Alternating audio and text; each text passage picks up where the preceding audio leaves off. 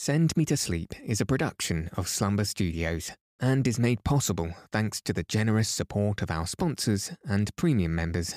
If you'd like to listen ad free, you can try out Premium free for seven days by following the link in the episode notes.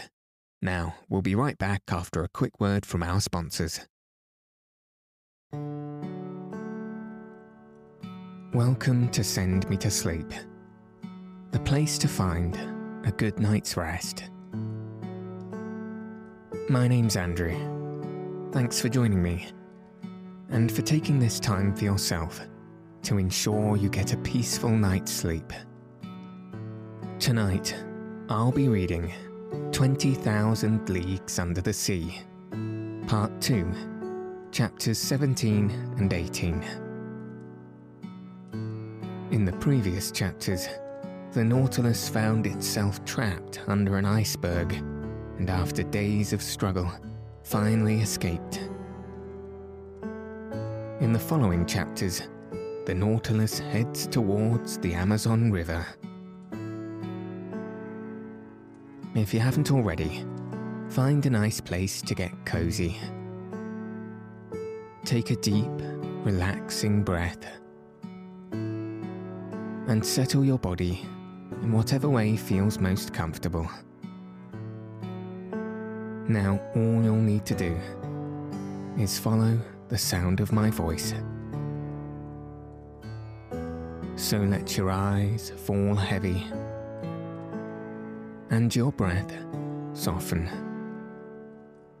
as we settle in for a peaceful night's sleep.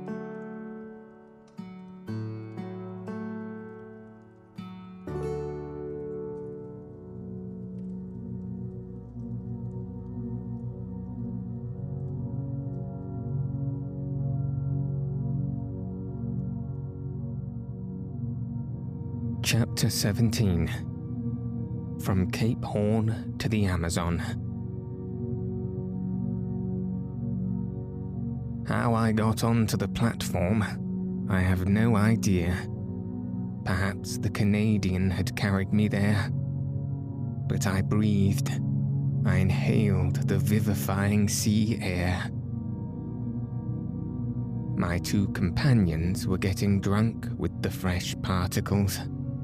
The other unhappy men had been so long without food that they could not with impunity indulge in the simplest ailments that were given them. We, on the contrary, had no end to restrain ourselves. We could draw this air freely into our lungs, and it was the breeze, the breeze alone, that filled us with this keen enjoyment. Ah, said Conseil, how delightful this oxygen is. Master need not fear to breathe it. There is enough for everybody. Ned Land did not speak, but he opened his jaw wide enough to frighten a shark. Our strength soon returned, and when I looked round me, I saw we were alone on the platform. The foreign seamen in the Nautilus were contented with the air that circulated in the interior. None of them had come to drink the open air. The first words I spoke were words of gratitude and thankfulness to my companions. Ned and Conseil had prolonged my life during the last hours of this long agony. All my gratitude could not repay such devotion. My friends, said I, we are bound one to the other forever and I am under infinite obligation to you. Which I shall take advantage of, exclaimed the Canadian. What do you mean? said Conseil. I mean that I shall take you with me when I leave this infernal Nautilus. Well, said Conseil, after all this, are we going right? Yes, I replied, for we are going the way of the sun, and here the sun is in the north. No doubt, said Ned Land. But it remains to be seen whether we will bring the ship into the Pacific or the Atlantic Ocean. That is, into frequented or deserted seas. I could not answer that question, and I feared that Captain Nemo would rather take us to the vast ocean that touches the coasts of Asia and America at the same time. He would thus complete the tour round the submarine world and return to those waters in which the Nautilus could sail freely. We ought, before long, to settle this important point. The Nautilus went at a rapid pace. The polar circle was soon passed, and the course shaped for Cape Horn. We were off to the American point, March 31st at seven o'clock in the evening. Then all our past sufferings were forgotten. The remembrance of that imprisonment in the ice was effaced from our minds. We only thought of the future. Captain Nemo did not appear again, either in the drawing room or on the platform. The point shown each day on the planisphere, and marked by the lieutenant, showed me the exact direction of the Nautilus. Now, on that evening, it was evident, to my great satisfaction, that we were going back to the north by the Atlantic. The next day, April 1st, when the Nautilus ascended to the surface some minutes before noon. We sighted land to the west. It was Terra del Fuego, which the first navigators named thus from seeing the quantity of smoke that rose from the natives' huts. The coast seemed low to me, but in the distance rose high mountains. I even thought I had a glimpse of Mount Sarmiento that rises 2,070 yards above the level of the sea, with a very pointed summit, which, according as it is misty or clear, is a sign of fine or wet weather. At this moment, the peak was clearly defined against the sky. The Nautilus, diving again under the water, approached the coast, which was only some few miles off. From the glass windows in the drawing room, I saw long seaweeds and gigantic fuchsiae and varish, of which the open polar sea contains so many specimens. With their sharp, polished filaments, they measured about 300 yards in length. Real cables, thicker than one's thumb, and, having great tenacity, they are often used as ropes for vessels. Another weed, known as velp, with leaves four feet long, buried in the coral concretions, hung at the bottom. It served as nest and food for myriads of crustacean mollusks, crabs, and cuttlefish. There seals and otters had splendid repast, eating the flesh of fish with sea vegetables, according to the English fashion. Over this fertile and luxuriant ground, the Nautilus passed with great rapidity. Towards evening, it approached the Falkland Group, the rough summits of which I recognized the following day. The depth of the sea was moderate.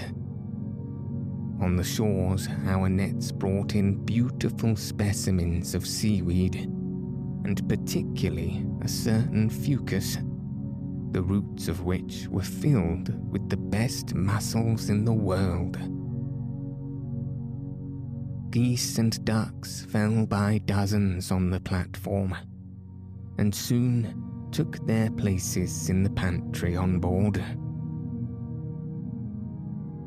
When the last heights of the Falklands had disappeared from the horizon, the Nautilus sank to between 20 and 25 yards and followed the American coast. Captain Nemo did not show himself. Until the 3rd of April, we did not quit the shores of Patagonia, sometimes under the ocean, sometimes at the surface. The Nautilus passed beyond large estuaries formed by Uruguay. Its direction was northwards and followed the long windings of the coast of South America. We had then made 1,600 miles since our embarkation in the seas of Japan. About 11 o'clock in the morning, the Tropic of Capricorn was crossed on the 37th meridian and we passed Cape Frio standing out to sea. Captain Nemo, to Ned Land's great displeasure, did not like the neighbourhood of the inhabited coasts of Brazil, for we went at a giddy speed.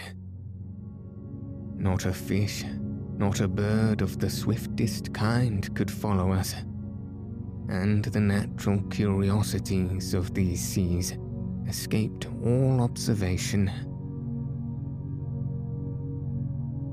This speed was kept up for several days, and in the evening of the 9th of April, we sighted the most westerly point of South America that forms Cape San Roque.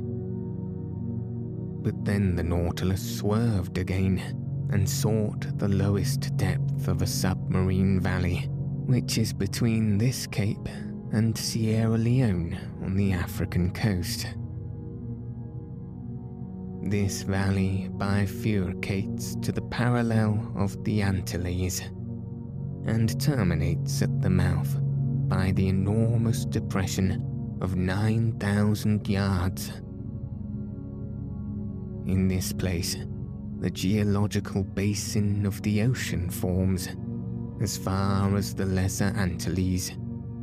A cliff to three and a half miles perpendicular in height, and at the parallel of the Cape Verde Islands, another wall not less considerable that encloses thus all the sunk continents of the Atlantic.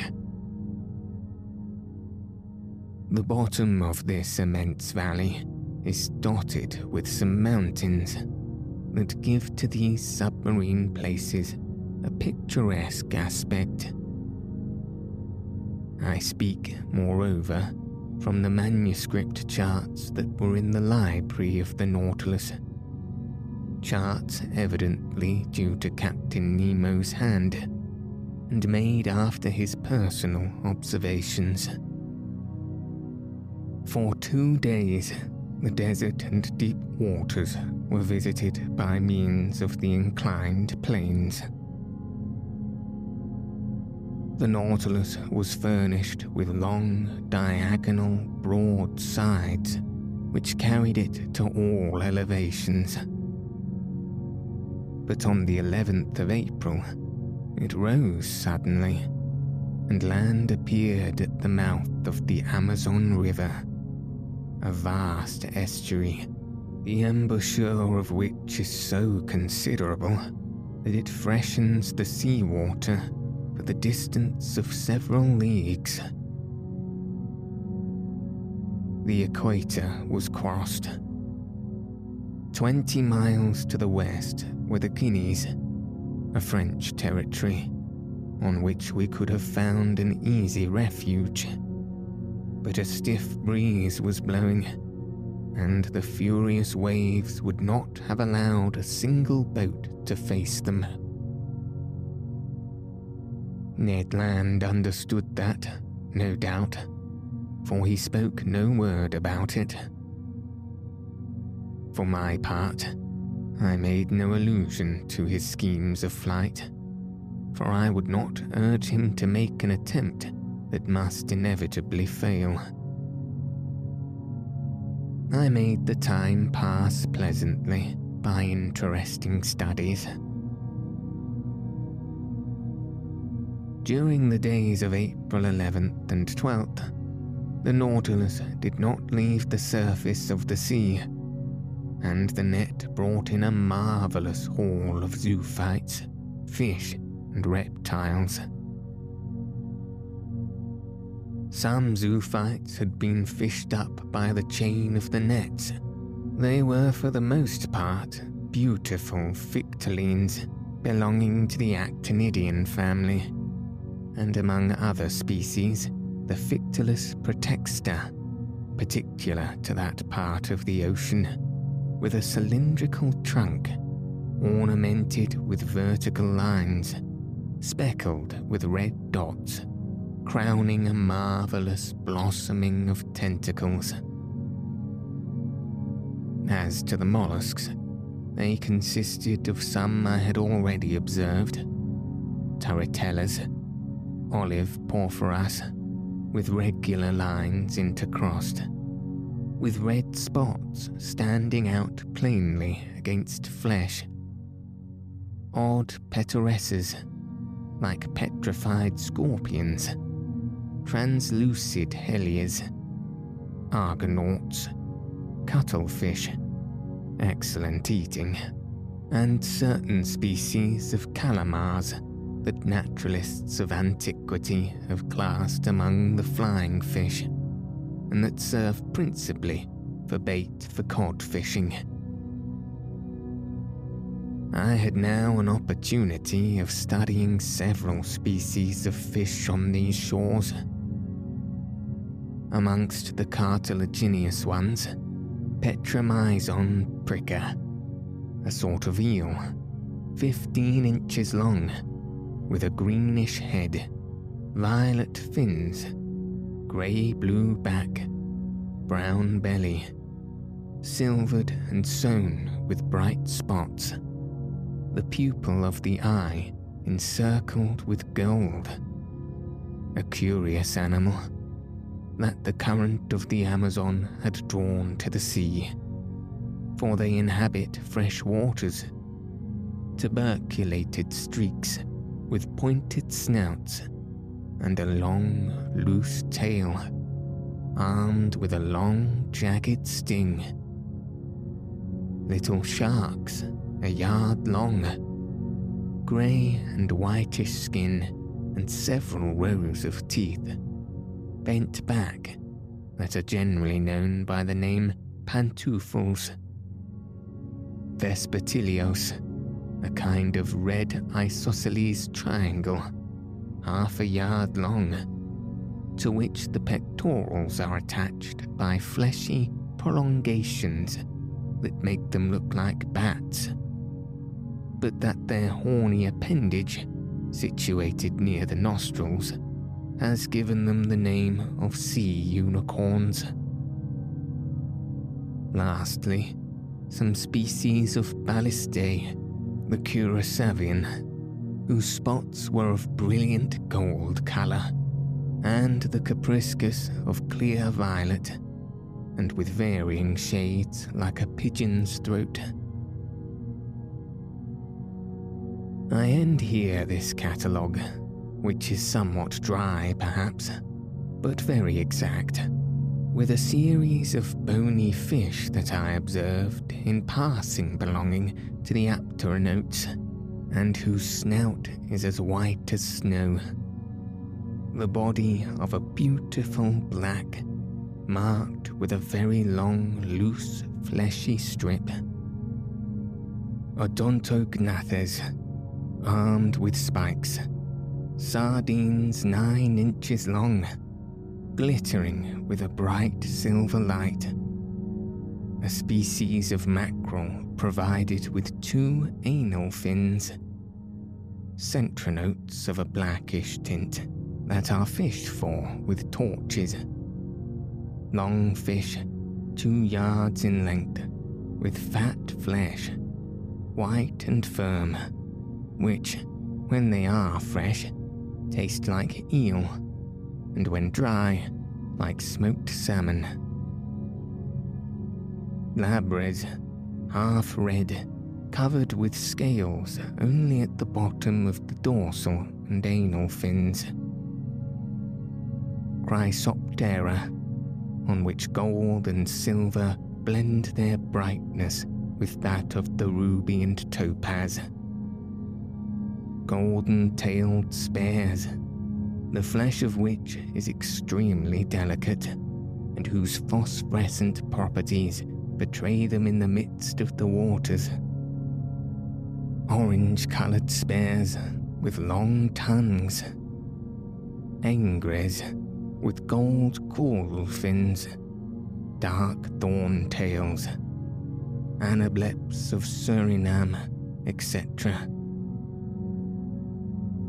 Notwithstanding this, etc., I must not omit to mention fish that Conseil will remember, and with good reason.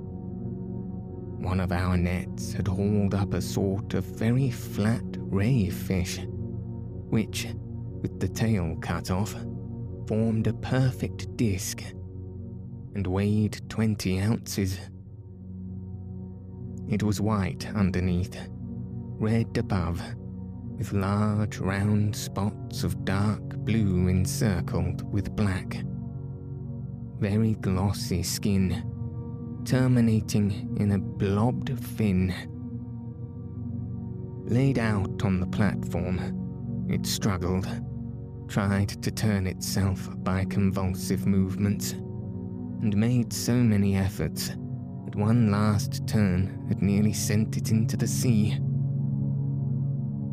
But Conseil, not wishing to let the fish go, rushed to it and, before I could prevent him, had seized it with both hands. In a moment, he was overthrown, his legs in the air and half his body paralyzed, crying, Oh, Master, Master, help me. It was the first time the poor boy had spoken to me so familiarly. The Canadian and I took him up and rubbed his contracted arms till he became sensible. The unfortunate Conseil had attacked a crampfish of the most dangerous kind, the cumana. This odd animal in a medium conductor like water strikes fish at several yards' distance. So great is the power of its electric organ. The two principal surfaces of which do not measure less than 27 square feet. The next day, April 12th, the Nautilus approached the Dutch coast near the mouth of the Maroni. There, several groups of sea cows herded together. They were manatees that, like the dugong and the stellara, belong to the Sirenian order. These beautiful animals, peaceable and inoffensive, from 18 to 21 feet in length, weigh at least 1600 weight. I told Ned Land and Conseil that provident nature had assigned an important role to these mammalia. Indeed, they, like the seals, are designed to graze on the submarine prairies and thus destroy the accumulation of weed that obstructs the tropical rivers. And do you know, I added, what has been the result since men have almost entirely annihilated this useful race? That the putrefied weeds have poisoned the air, and the poisoned air caused the yellow fever that desolates these beautiful countries. Enormous vegetations are multiplied under the torrid seas and the evil is irresistibly developed from the mouth of the Rio de la Plata to Florida.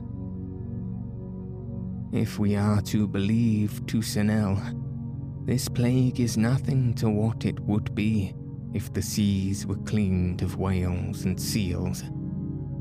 Then, infested with poulps, medusae, and cuttlefish, they would become immense centres of infection, since their waves would not possess these vast stomachs that God has charged to infest the surface of the sea.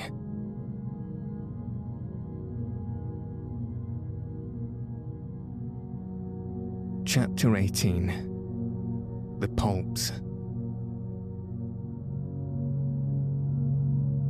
For several days, the Nautilus kept off from the American coast. Evidently, it did not wish to risk the tides of the Gulf of Mexico or of the seas of the Antilles. April 16th, we sighted Martinique and Guadeloupe from a distance of about 30 miles. I saw their tall peaks for an instant. The Canadian, who counted on carrying out his projects in the Gulf by either landing or hailing one of the numerous boats that coast from one island to another, was quite disheartened.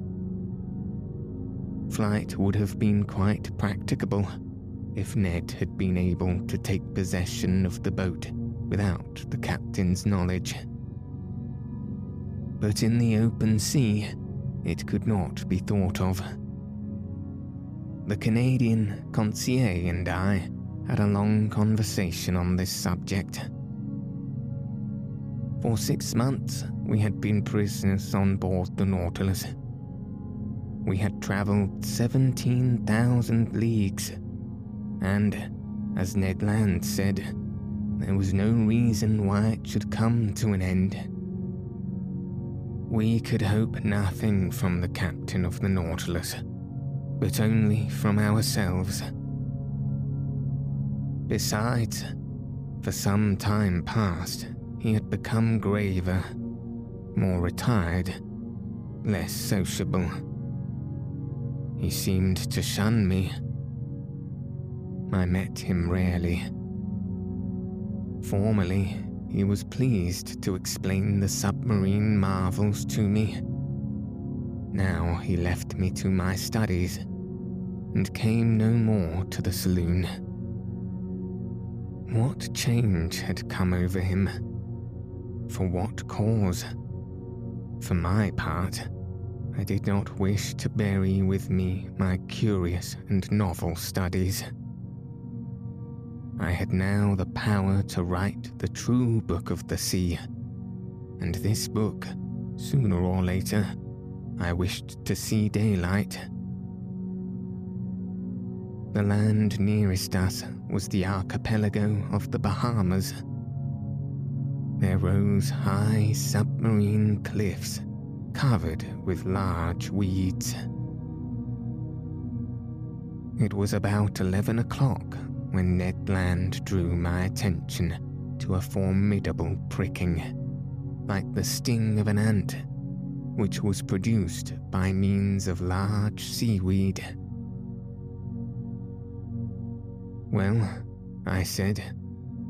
These are proper caverns for poulps, and I should not be astonished to see some of these monsters. What? Said Conseil. Cuttlefish? Real cuttlefish of the cephalopod class?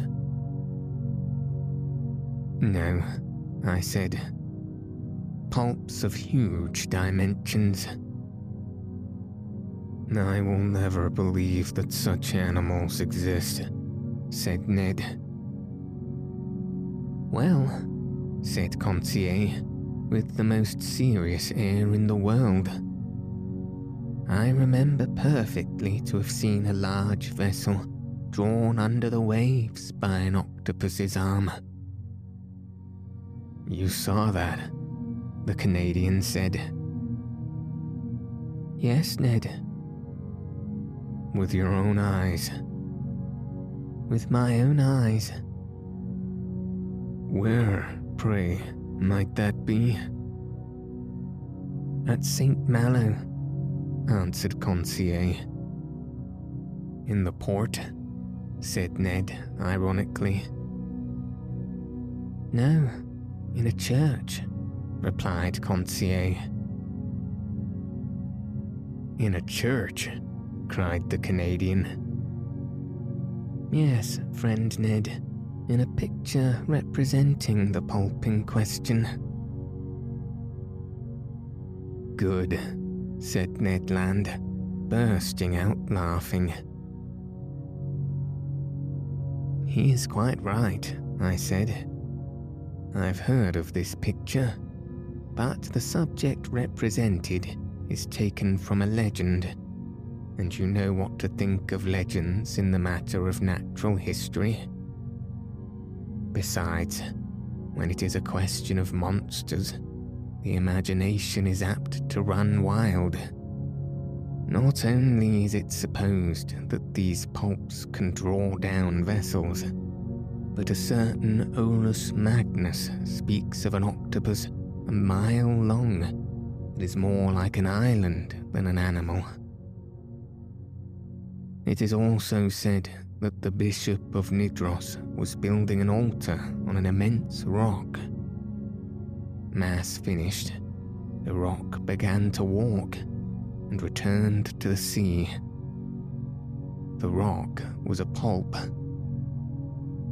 Another bishop, Pontoppidan, speaks also of a poulp on which a regiment of cavalry could maneuver. Lastly, the ancient naturalists speak of monsters whose mouths were like gulfs, and which were too large to pass through the Straits of Gibraltar. But how much is true of these stories? asked Conseil. Nothing, my friend. At least of that which passes the limit of truth to get to fable or legend. Nevertheless, there must be some ground for the imagination of the storytellers. One cannot deny that poulps and cuttlefish exist of large species, inferior, however, to cetacea.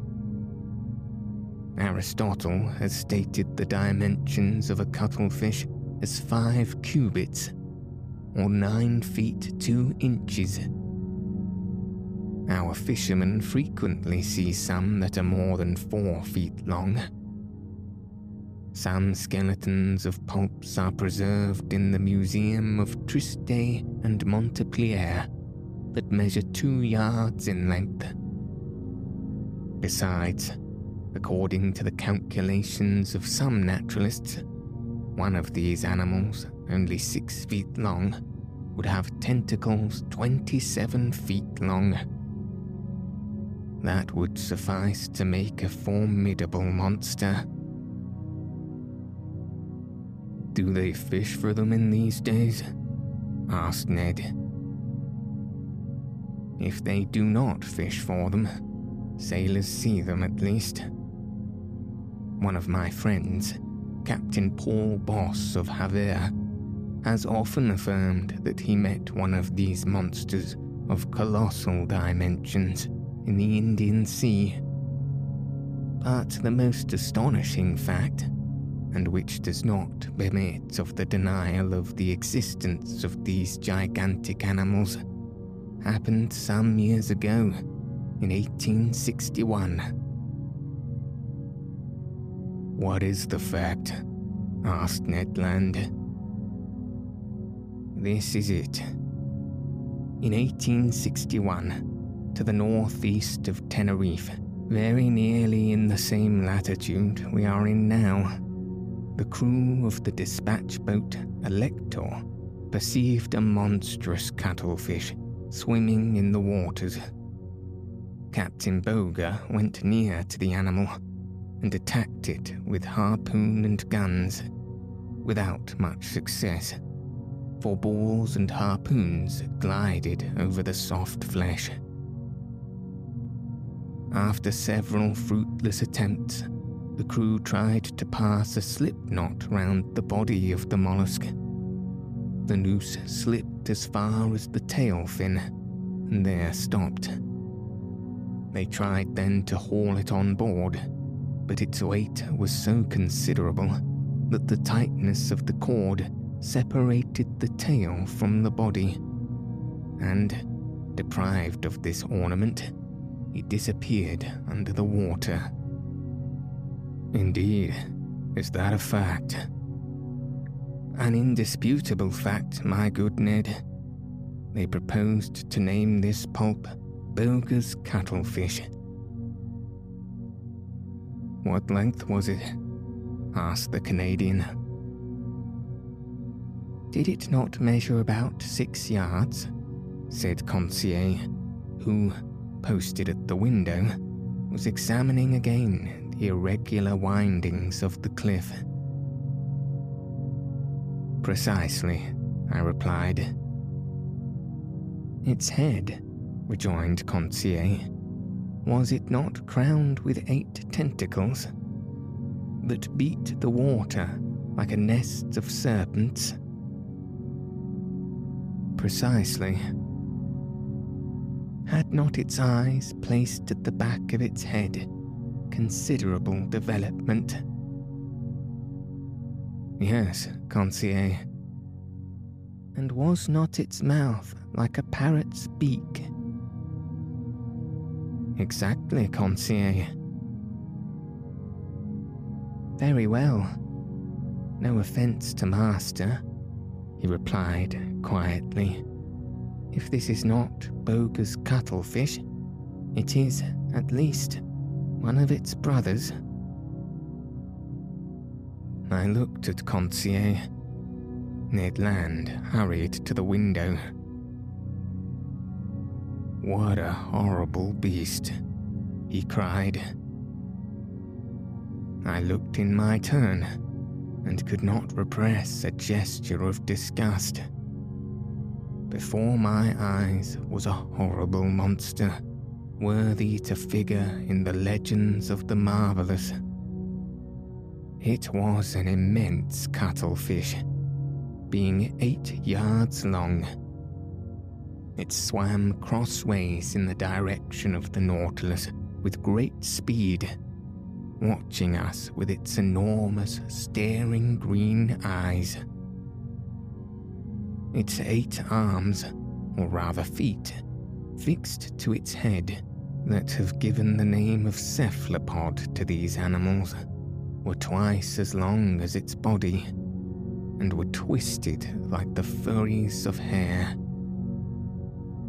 One could see the 250 air holes on the inner side of the tentacles. The monster's mouth, a horned beak like a parrot's, opened and shut vertically. Its tongue, a horned substance, furnished with several rows of pointed teeth, came out quivering from this veritable pair of shears. What a freak of nature! A bird's beak on a mollusk. Its spindle like body formed a fleshy mass that might weigh 4,000 to 5,000 pounds. The varying colour changing with great rapidity, according to the irritation of the animal, passed successively from livid grey to reddish brown. What irritated this mollusk? No doubt the presence of the Nautilus, more formidable than itself, and on which its suckers or its jaw had no hold. Yet, what monsters these poulps are! What vitality the Creator has given them! What vigour in their movements! and they possess three hearts. Chance has brought us in the presence of this cuttlefish, and I did not wish to lose the opportunity of carefully studying this specimen of the cephalopods. I overcame the horror that inspired me, and, taking a pencil, began to draw it. Perhaps this is the same which the Alecton saw, said Conseil. No, replied the Canadian, for this is whole, and the other had lost its tail. That is no reason, I replied.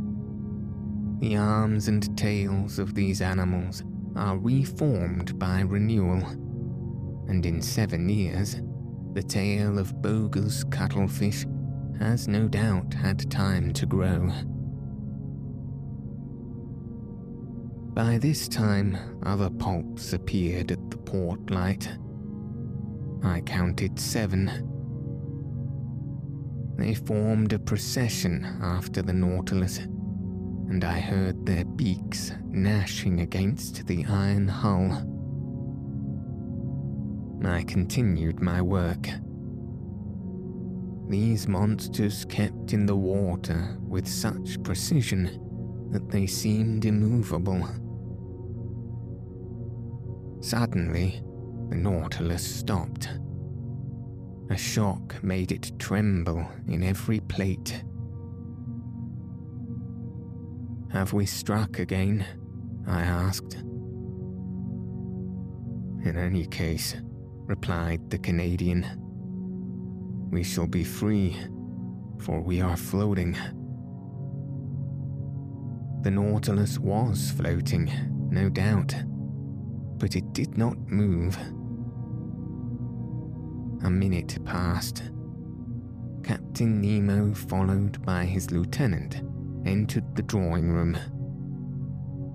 I had not seen him for some time he seemed dull.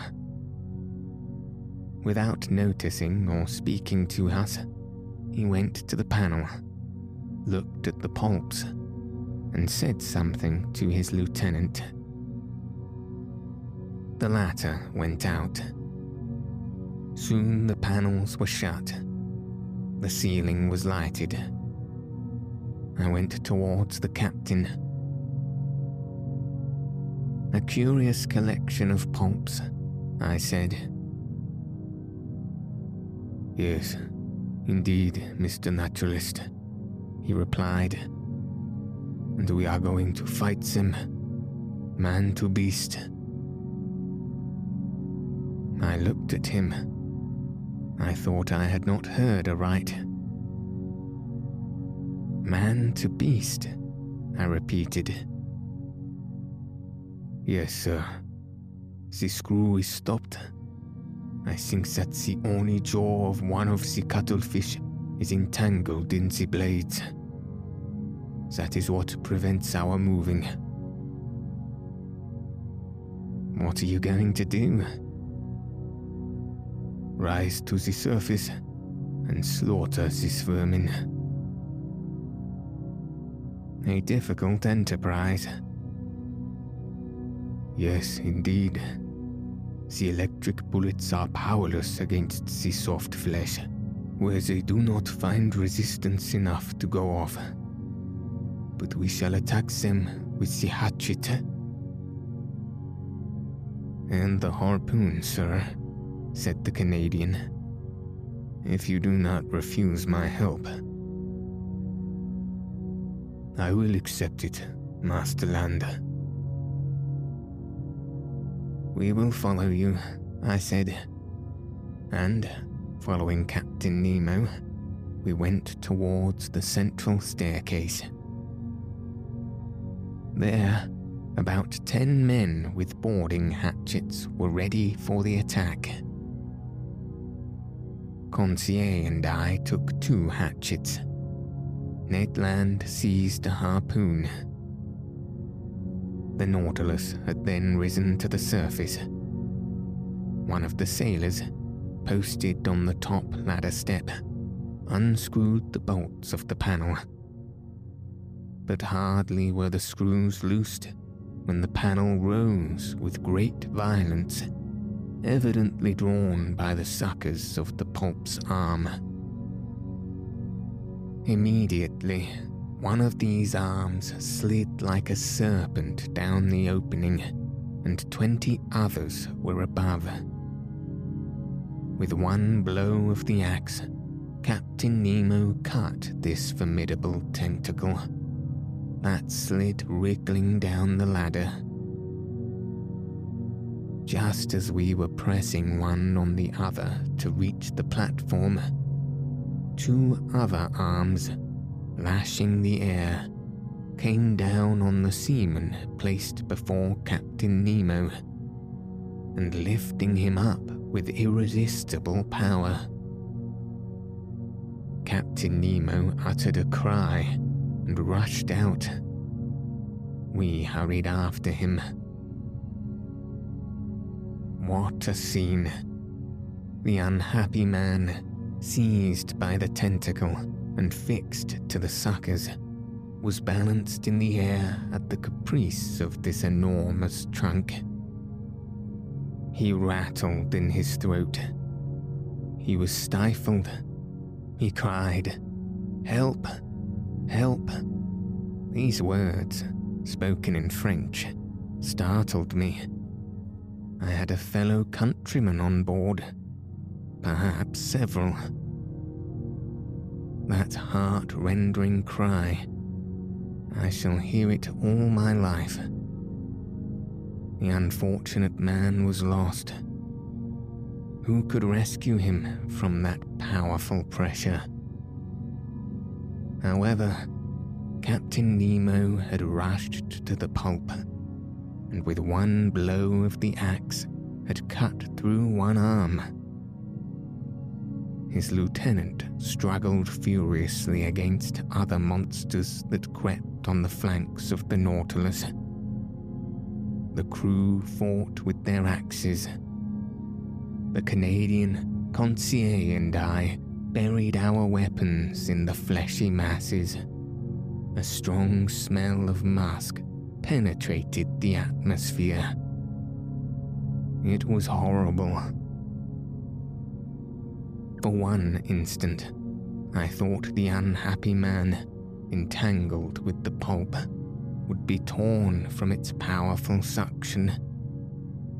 Seven of the eight arms had been cut off one only wriggled in the air, brandishing the victim like a feather. But just as Captain Nemo and his lieutenant threw themselves on it, the animal ejected a stream of black liquid. We were blinded with it. When the cloud dispersed, the cuttlefish had disappeared and my unfortunate countrymen with it. Ten or twelve poulps now invaded the platform and sides of the Nautilus. We rolled pell mell into the midst of this nest of serpents that wriggled on the platform in the waves of blood and ink. It seemed as though these slimy tentacles sprang up like the Hydra's head. Ned Land's harpoon, at each stroke, was plunged into the staring eyes of the cuttlefish. But my bold companion was suddenly overturned by the tentacles of a monster he had not been able to avoid. Ah, how my heart beat with emotion and horror. The formidable beak of a cuttlefish was open over Ned Land. The unhappy man would be cut in two. I rushed to his succor, but Captain Nemo was before me. His axe disappeared between the two enormous jaws and miraculously saved the Canadian, rising, plunging his harpoon deep into the triple heart of the poulp. I owed myself this revenge, said the captain to the Canadian.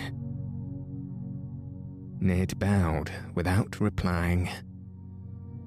The combat had lasted a quarter of an hour the monsters, vanquished and mutilated, left us at last and disappeared under the waves. Captain Nemo, covered with blood, nearly exhausted, gazed upon the sea that had swallowed up one of his companions, and great tears gathered in his eyes.